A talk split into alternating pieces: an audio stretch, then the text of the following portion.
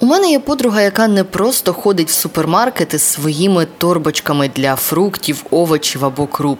Ця дівчина вона бере з собою ще й лоточки, які герметично закриваються. Тому, якщо їй треба взяти оливки на вагу або квашену капусту, вона їх бере в свої лотки. Є у мене ще й інша подруга, яка взагалі з цим не запарюється.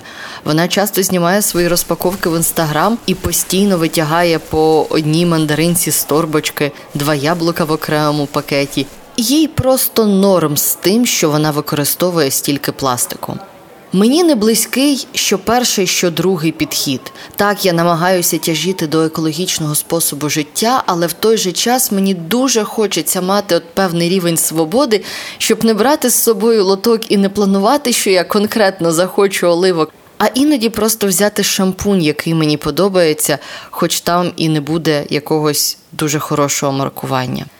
І от я іноді думаю: навколо стільки опцій, які кажуть мені купи, придбай, замов, давай візьми наше.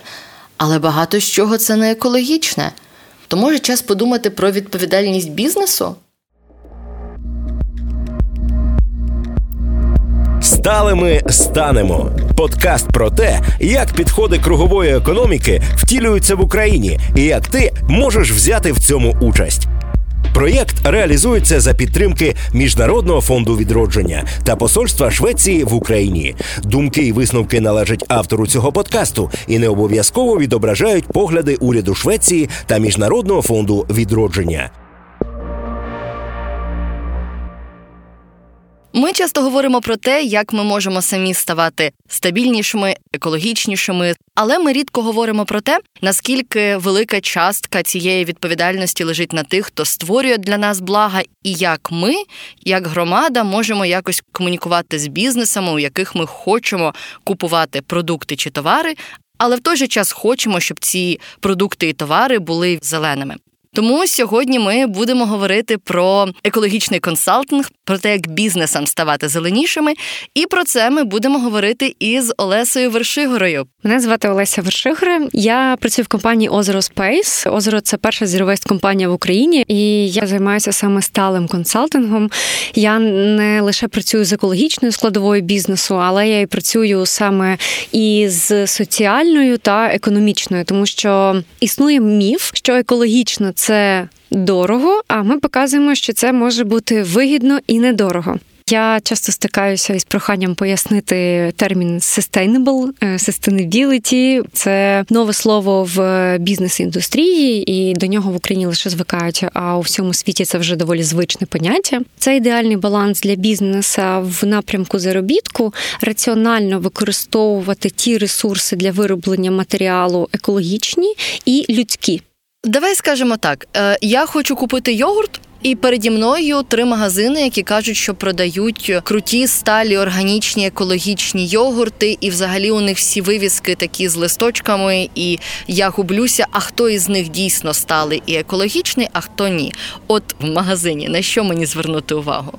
Да, упаковка. Якщо виробник турбується, то він як мінімум буде турбуватися про упаковку, або він буде турбуватися про комунікацію з клієнтом на цій упаковці. Наприклад, е, я знаю виробника джемів з Закарпаття. Власниця розписала повністю всі деталі щодо подальшої утилізації. Наприклад, у неї скляна банка і наклейка не пластикова, а паперова, е, яку можна легко відмочити і зняти. Плюс в неї написано, який це тип скла, куди це можна віддати на переробку. Розписані всі деталі, хто виготовили, де виготовили, за яких умов виготовили. І чим простіший склад, тим я для себе роблю висновок, що це прозоре виробництво, яке хоче бути зрозумілим для споживача. Потім, якщо ти хочеш глибше пірнути, то зараз є доступ е, до можливості перевірки ФОПа чи якоїсь компанії, знайти кінцевого бенефіціара. Якщо ти плюс-мінус орієнтуєшся, хто це на ринку, то ти можеш е, скласти, ну вимкнути критичне мислення і плюс-мінус прослідкувати. Угу. Тобто, перше ми дивимося на упаковку, чи перероблювана вона і чи взагалі вона маркована. З екологічної точки зору, так плюс, е, якщо є сертифікація, вона має бути зрозумілою, не просто натуральний. Що означає натуральний? Він про це нічого не говорить. Органічний.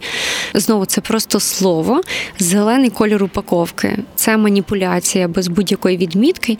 Якщо ми говоримо про сертифікацію, має бути ISO, або це має бути сертифікація органік стандарту.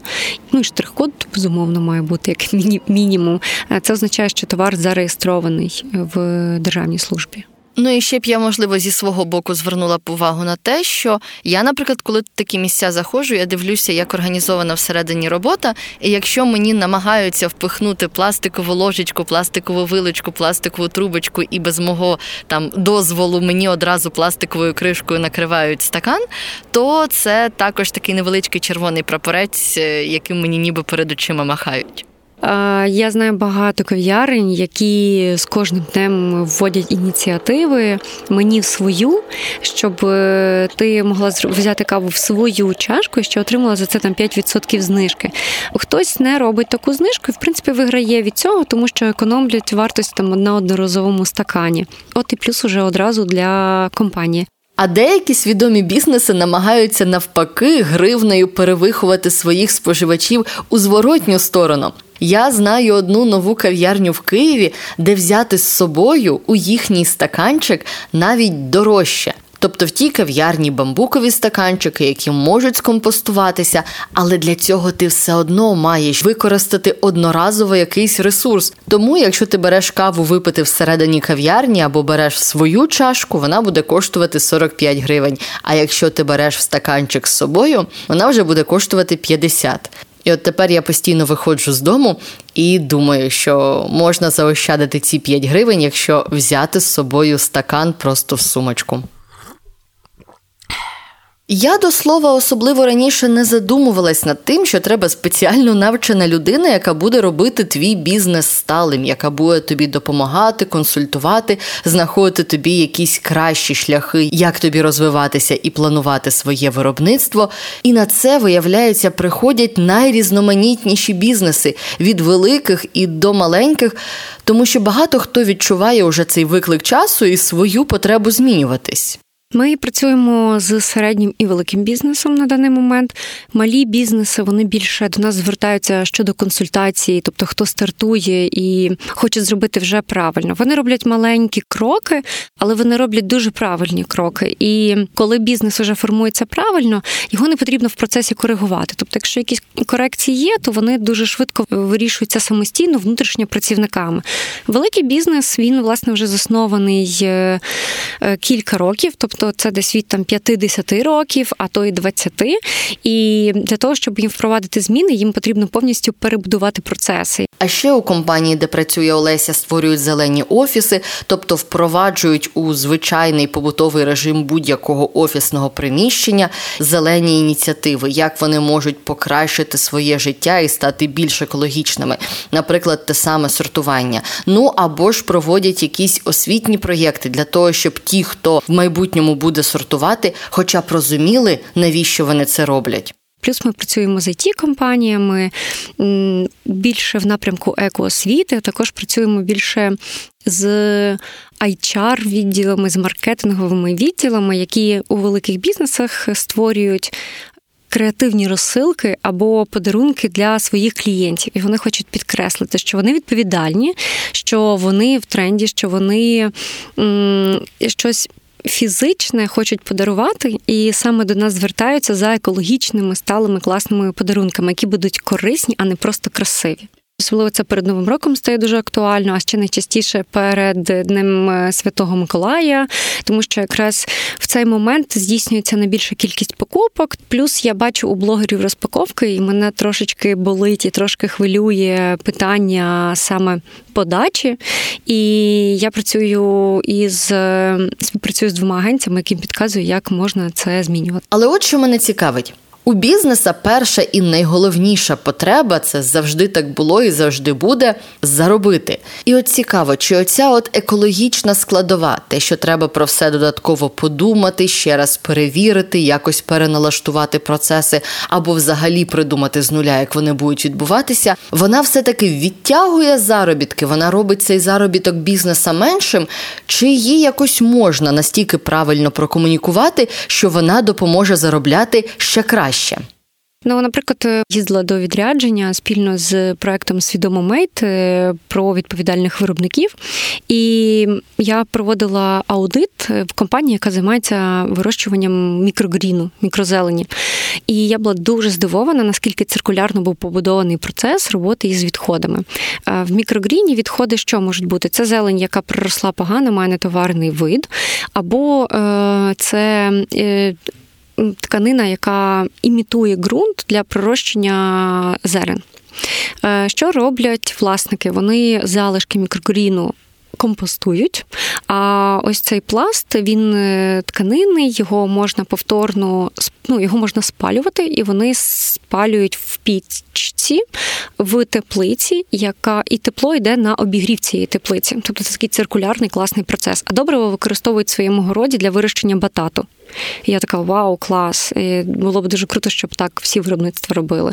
І вони сказали: Окей, ми би могли ці вкладиші кудись викидати, але це тисячі штук, це дуже великий об'єм. А так ми економимо на паливі, на закупці. Можна використовувати залишки тканини для вироблення утеплювачів.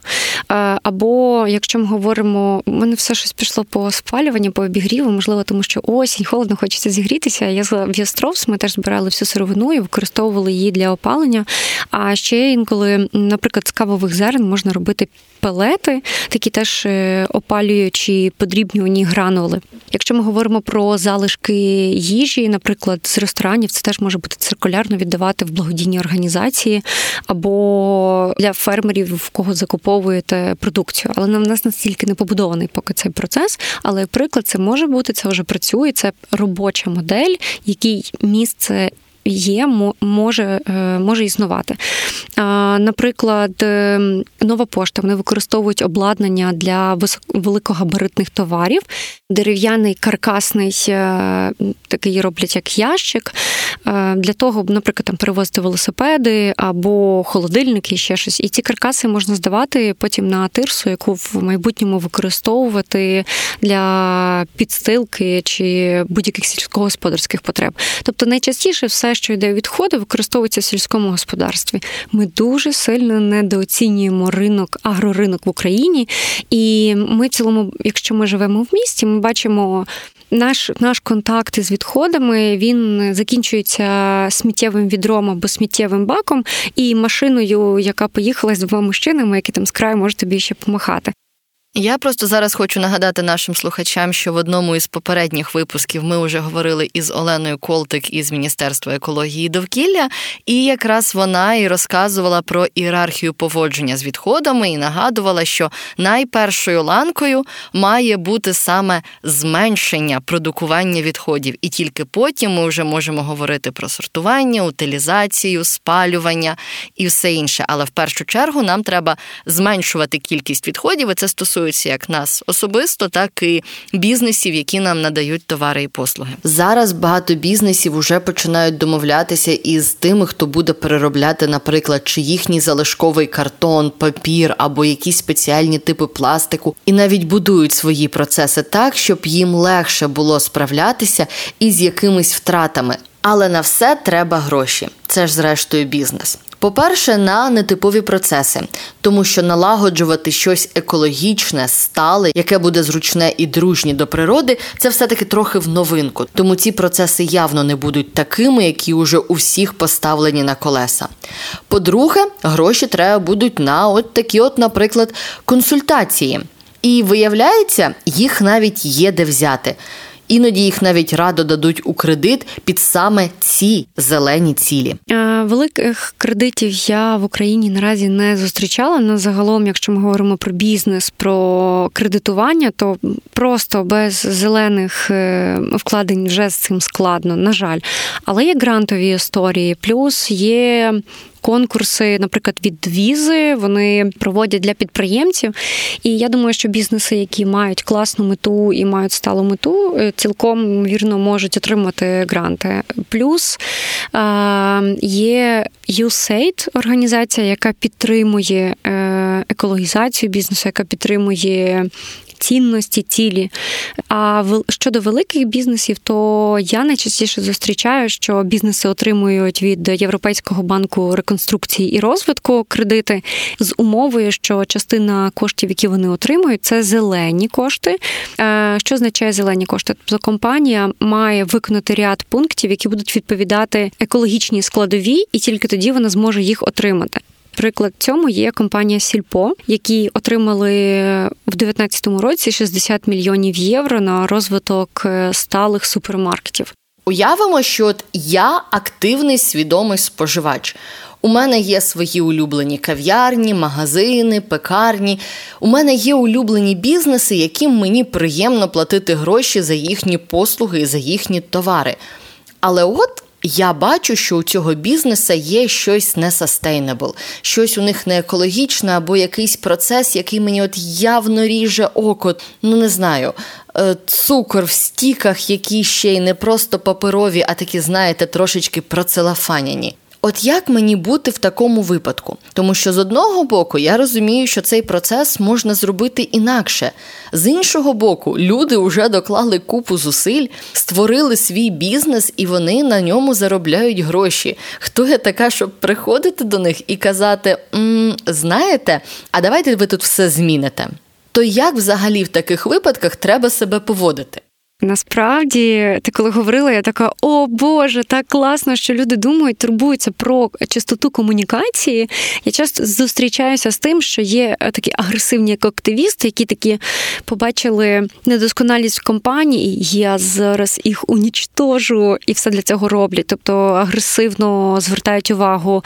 Я приведу тобі приклади, як можна написати, і другий, як зробила в одному випадку я, коли я побачила одну рекламу у блогера. Перше, якщо ти бачиш, е, чи хтось з наших слухачів бачить, що на їх думку виробник робить неправильно, напишіть, е, і ви любите цього виробника. Чесно сказати, доброго дня, я е, люблю вашу компанію, користуюсь такими продуктами, мені подобається в них це і це, і це, і це. Тобто висловити, за що ви любите компанію. І другий момент сказати, я побачила у вас таку проблему там чи побачила. І на мою думку, це проблема, тому що. І я гадаю, що в цій ситуації ліпше зробити ось так і аргументувати, чому так зробити, і подякувати, що ти будеш вдячна за зміни, які зробить компанія, тому що вона полегшить життя багатьом людям і позитивно вплине там на збільшить соціальний капітал чи е, потурбується про навколишнє середовище, тому що дійсно виробник може не знати. Знову ж таки, власники бізнесу в них є багато задач і викликів перед собою. Другий момент, е, як зробила я, я побачила перед новорічними святами в одного відомого блогера рекламу піротехніки. Я знаю, що в Україні дуже багато переселенців, люди, які тривожаться від будь-яких вибухів, про це важливо пам'ятати. Е, війна не закінчилась. Зараз другий момент, коли запускається піротехніка, не забуваємо про те, що у небі може хтось летіти, хтось жити на гілках дерев, і це може бути шкода для птахів. Це друзі, наші менші коти, собаки. О, Я знаю випадки, коли в собак зупинялося серце від таких вибухів. І я написала сказала: Доброго дня, Андрій його звали. Доброго дня, Андрій. Я побачила, ви рекламуєте піротехніку. Можливо, ви не знаєте, але е, використання піротехніки у святкові дні е, мають такі такі наслідки. Ось приклади негативних випадків. Е, я буду вам дуже вдячна, якщо ви не будете, якщо у вас є можливість відмовитися від цієї реклами. І він мені сказав, що дякую, ви єдина людина, яка мені написала, аргументувала, чому це погано і я не буду рекламувати. Бо решта там написали, «Е, ви що не знаєте, тобто почали його шеймити, а він ну просто не знав. Для нього це свято.